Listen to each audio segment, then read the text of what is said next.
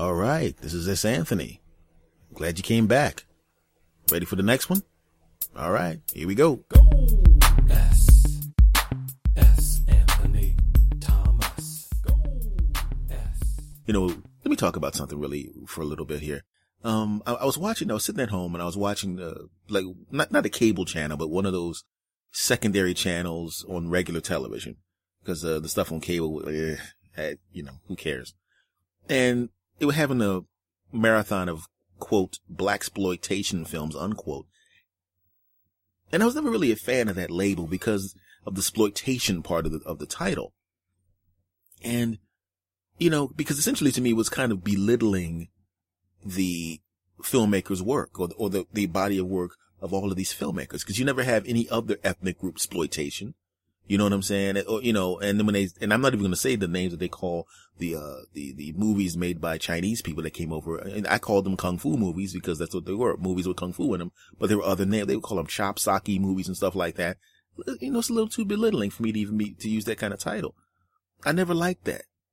You know, I didn't call it black exploitation films. I would call them movies.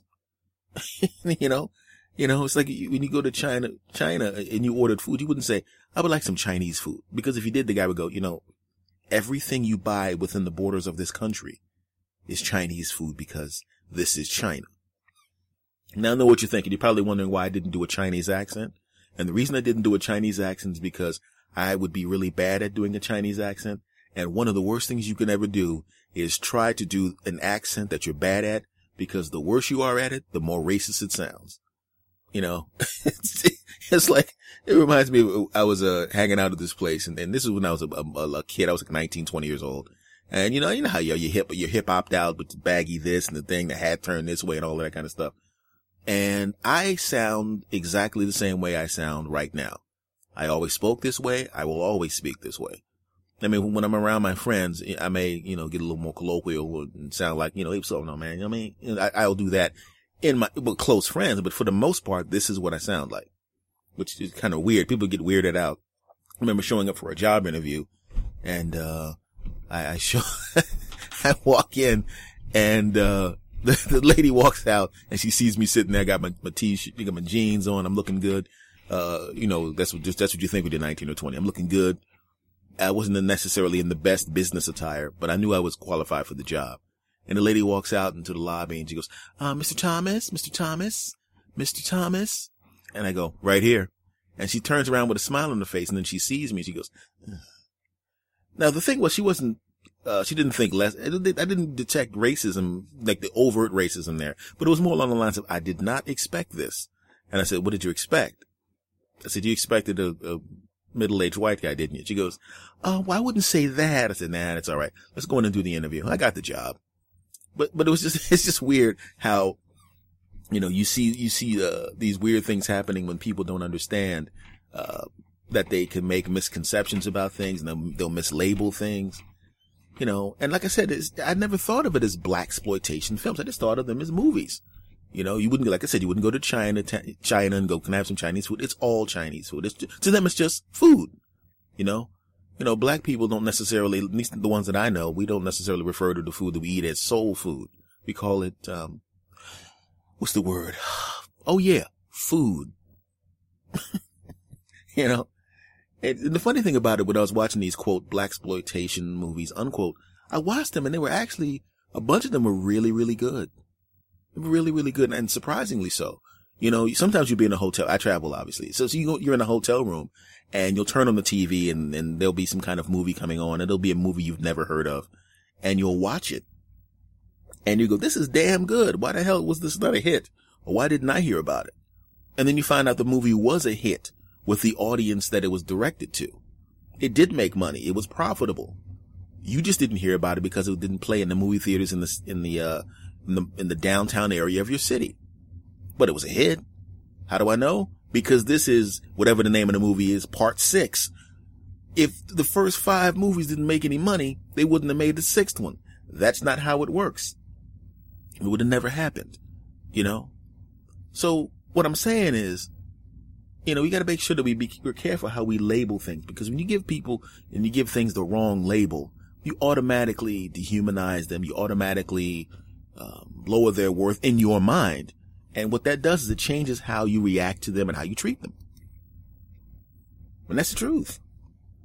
I mean, you think, think about it in your relationships. You know, if you're in a relationship and you, and you, uh, you're having a fight with your husband or your wife, when they were honey, baby, darling, sweetheart, loogie boo boo, or whatever name you call them, when you got a handful of their body parts, you've, you've elevated them to something special and magical and, and awesome. You know, you've elevated them into this otherworldly great thing that you can't wait to get home to, that you can't wait to spend time with, that you would do anything for. But the moment your husband becomes the asshole is home, well, he's the asshole now. He's not Bill anymore. He's the asshole. The minute your wife becomes, eh, I gotta go home to that bitch. The moment, the moment she becomes that bitch, she's not the, she's not Margaret or Susie or whatever the hell her name is. She's not that. She's that bitch and he's that asshole's home. And the second that happens, they're not a person anymore. And once a person is not a person, you can do anything you want to them. You see, you would never humiliate Bill in front of his friends by bringing up something embarrassing and stupid and yelling at him and treating him like a friggin' child in front of his friends. You wouldn't do it, but you do it to that asshole, Tom. You do it to him. You would never flirt with that waitress and give, take her phone number, whether, even if you weren't going to call it, you would never even put yourself out as, as available and be looking at some girl, maybe slob some other girl down. And by slobbing some other girl down, that's a term used, uh, in the hood for kissing a girl. You wouldn't do that. You know, not, not to your wonderful wife, Susie or Margaret or Jill or, or Linda, but you do it to that bitch. And that's what happens, man. So when I looked at the films, I realized that they were being disrespected and dehumanized. Well, not dehumanized. They were actually a film. I didn't mean to. what I meant was devalued. Uh, they were devalued by calling them that. And because they're devalued by calling them that, they're not put into the rotation on in regular channels. Wonderful films, wonderful acting, wonderful directing in many cases. And they're not put on, you know, regular cable channels. They're not put into the rotation, uh, with these other movies because they're put off into the black exploitation box. You see them in February, once a year. And these people who made these wonderful films that should be making lots and lots of money, or at least a nice steady income off of these films, aren't going to because they're played once a year, or they're pushed off onto a channel and on one channel only, and thought of as, you know, a nice little thing off to the side. You know? And I think that that's one of the things we have to stop now. You know, the good thing about it is, is, uh, the same entrepreneurial spirit and the, the spirit of making films on your own is one of the reasons why YouTube is, is this gigantic site and why there's other sites coming up like that. Because now when you go on YouTube, you see a lot of things that, you know, are interesting. You see a lot of dumb crap also. But, but if you, if you're on YouTube long enough, you'll notice that you'll see a lot of things that are really interesting and well done and well produced, you know, done in the guerrilla mark, in the guerrilla filmmaking type of way. And the simple fact that they have no backing and that they've been rejected a million and a half times by the larger companies that just have no, don't have the same vision that they have actually makes them in some ways better filmmakers because they have to do it their own way. And because they don't have hands in their, in their, in their, in their, uh, in their art and they don't have anyone giving them notes, meaning some producer or a director who's never, well, sometimes they, they'll have good notes, but sometimes they'll come in and the person's never written a joke in their life never been to a comedy club, never acted, never performed, never even seen anything, but they got the job somehow in some way and they're giving you notes as a performer and you're going, are you kidding me? You know, but they don't have notes so they can do the art as, as best as possible, you know, and so it becomes an interesting thing. And what happens is you, you then uh, create your own thing and you can kind of shame the people into, uh, into giving you a, uh, a deal of some kind or maybe moving you on to the, to the, uh, to the big leagues. But it's not necessary. It's really not necessary. You can do things on your own because the simple fact that you're kept out means that you've been devalued in some way. You've been devalued. It's not, they don't like what you're doing or they don't understand it. A friend of mine got mad because he wrote this really nice script and he was doing some shooting of some things. And what happened was, um, they told, eh, we don't, not at this time. And they didn't understand it. And I tried to explain to him said you can't, I said, really don't take it personally. Just begin doing it on your own. And, you know, once you start doing your own thing and if you can make money on your own or produce something great, they'll, they'll, you know, you, they'll either look at it or they won't, but you can go directly to the public. You know, you can put it on YouTube. You can sell it this way. You can do that. You don't have to rely on those other people. And I didn't, I decided not to take some of the silliness personally, mainly because if you're a person that works in a big company and you're not a performer, you, you don't know anything about performing, but you just know how to crunch numbers, you got to realize that you're you're as disposable as the as the person who's a, who's an artist. You're as disposable. You know, because if I write something that sucks and, and is messed up, I can just go back and write another one really quickly. But you get fired. You know? So what do they do when they're in those industry, in, in that industry? What do they do? The first thing that they do is they make it a point to go, I don't want to risk anything. I mean, this looks interesting, but it, it's not like something that's been done before. The best bet for me is to do something that's just like something that was just successful. And they have that attitude. En masse, they have that attitude, which is why you keep seeing 55 movies with, you know, with guys in fast cars jumping over things blowing up, which is why you see lots of cops in black outfits jumping out of windows and, and doing SWAT stuff, which is why you keep seeing the same guys doing the same damn movie every time. They're afraid to try anything new. And that's the same thing that happened to the black exploitation films. There weren't that many black films with black stars and black directors and black actors. That was new to them. New. And they had no frame of reference for what would happen. They had no idea that they could make money. They had no idea. So they were afraid to even give it a shot. So these people go off on their own, you know, get money from black celebrities, get money from whoever they can, sell their houses, sell their cars, credit cards, whatever way they can do working on there. They get the money together, then they make their own films. And then that one's successful. And then another person does it. And then another person does it. And then you have a whole class of films that are made outside of the, the, the standard industry. And instead of just saying, Hey, these guys made some wonderful films and they happen to be black, starring black people, it gets called black exploitation. So not only do you not get to be in part of the mainstream, now when you create something off to the side, instead of just letting it stand there and go, Hey, what is that? You, you, you define it. You're creating it. You define it. You tell me what that is. It gets called black exploitation. So from afar, it's devalued. Happens a lot. We just got to learn not to devalue things that we don't understand. I mean, not just in art, you know, because it was a, it was a Super Bowl commercial, um, and it was Coca Cola made it, and they, they sang I think they sang America the Beautiful, and and what happened was each lyric was sung by a different ethnicity. Uh, you know, there was some Chinese people would sing it and some people from this country would sing it and some people from this country would sing it. But they were all people that lived here and were Americans and they sang that song, which is a beautiful song and a beautiful sentiment. And you would think that a song that praises the country, a country designed, you know, by design to accept immigrants and to, okay, let's be honest, there's I mean, if you take apart the slavery and also the hazing that every other group comes, goes through when they come here. But, but for the most part, what it's, what, what, what it's supposed to be is it's a melting pot and everybody comes here and everybody does their thing. And even though you have your own, your individuality, we still embrace each other as a group and call ourselves Americans. And then what happens? This beautiful commercial. And it was a beautiful commercial. It was not, it was well done and it was a wonderful sentiment. And what happens? Jackasses show up. And what do they do? Oh, we're gonna boycott the company. We're gonna boycott Coke because you should, we should, that song should only be sung in English. Really? Well, if you really think about it, it should be sung in many Native American languages because last time I checked, they're called Native Americans. You know, and I'm not just saying that because I'm 132nd Native, Native American. Get off my land, damn it. No, I'm just kidding.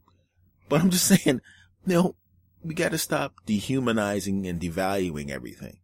And when they started with the ridiculousness of all the racist comments on Twitter and the other sites, and we're going to boycott this and boycott that, it's another illustration of people dehumanizing and devaluing things because they're different. You know, people always say that you should be tolerant of others, and I think that tolerance is a step. Tolerance, I don't think, should be the the ultimate. I mean, the ultimate would be to embrace differences because you can embrace a difference without devaluing yourself. You can embrace a difference without thinking that someone else is better than you. You know, I have friends of all different ethnic groups. I mean, my, seriously, seriously, if I got my, all my friends together, it would look just like that, that Coca-Cola commercial with all those people, you know, and I embrace the differences with my friends, different religions, different ethnicities, and different races. I embrace those. It doesn't take anything away from the fact that I'm a black man. I don't think of you as better than me, and I don't think of myself as better than you or anybody. But the difference is, if you really think about it, more wonderful things. You know, it makes us as a country who we're supposed to be. And when you look at other people and see that they're different, you can learn from them and they can learn from you. You can still be yourself, but you're better when you learn from other people, other points of view. See, I don't have it in me to dehumanize someone else. I just don't have it. And I don't have it within me to be discriminatory against someone else. I'm not going to discriminate you against you because you're a homosexual. That doesn't make any sense to me. I'm not going to discriminate against you because you have a religion or a different religion. I'm not going to do that. And I'm not going to discriminate against you because you're a different sex. I'm not going to discriminate against you for anything. The only way I will get pissed off at you is if you do something specifically to me or someone I care about or to society as a whole that I think is wrong. And then I will talk about that thing. But it doesn't necessarily mean I have to dehumanize you. I mean, in real and serious talk. Now, I'm, I'm not going to lie. When I see someone say something stupid as a politician, when I see someone say something racist, and I write a joke on Twitter or Facebook or Tumblr or whatever, I'm going to take a cheap shot at you. Yep, yep. That's what I'm going to do. But when it comes to policy, I would never vote against something that was going to help somebody. I would never do that. They're jokes. But I, I don't, I don't attack people just willy nilly. It's not cool. It's not fun. You know, I talk about, uh, in an earlier podcast about, uh, a guy that I saw at a comedy club and he was getting his feelings hurt by a comic because a comic essentially just thought of him as a, you know, a guy in the audience. And he was, he felt okay saying things to the guy that made the other audience members laugh, but made him uncomfortable. Meaning the audience, the audience member that was the subject of the jokes made him uncomfortable. I didn't like that too much. And I made a decision that I'm not going to dehumanize people like that at all. I made the decision that night. I was a teenager at the time and I've stuck with it. And I think by now, after all of this time, I think it's pretty safe to say that I'm not going to do that. And I'm actually happy that it, that that moment occurred and that it changed who I was. So, you know, as I watch this black exploitation film, as they call it, as I'm looking at it right now, this one's actually called Cotton Comes to Harlem. It's actually a pretty good movie. I'm not saying it's, it's Oscar worthy, but it's definitely not a piece of shit that should be treated badly or disrespected with the label of black exploitation. It's just a movie with black people in it. You know? So let's just do that as a group. Let's decide we're not going to devalue and dehumanize things that are just because they're different than us. Because we're better than that. Dig? Alright, cats and kitties, dudes and dudettes, we knocked out another one. Um, I just want to thank you once again, like I said, for stopping by. Um, I want to thank you again for the cards and the flowers and your devotional speeches and poems about my genius and how I'm the most beautiful human being on the planet. Okay, none of that actually happened, but it will be nice. What's wrong with you people? Okay, I appreciate you listening and I appreciate you sharing me on your social media sites and I appreciate you subscribing and I appreciate you having your friends subscribe and your families and all of that. I appreciate that. But a brother can't get one over the top, you know, no over the top declarations of his genius? Is that too much to ask for you people? I mean, really, man. All I get is, oh, that was a great show, Wes. That was awesome. But not once did I get called a delicious chocolate genius. I, not one time. And I find that hurt. Damn, I tried to do it with a straight face. All right. Uh, once again, guys, thank you very much for stopping by. Much love to you all. S. Anthony out. S.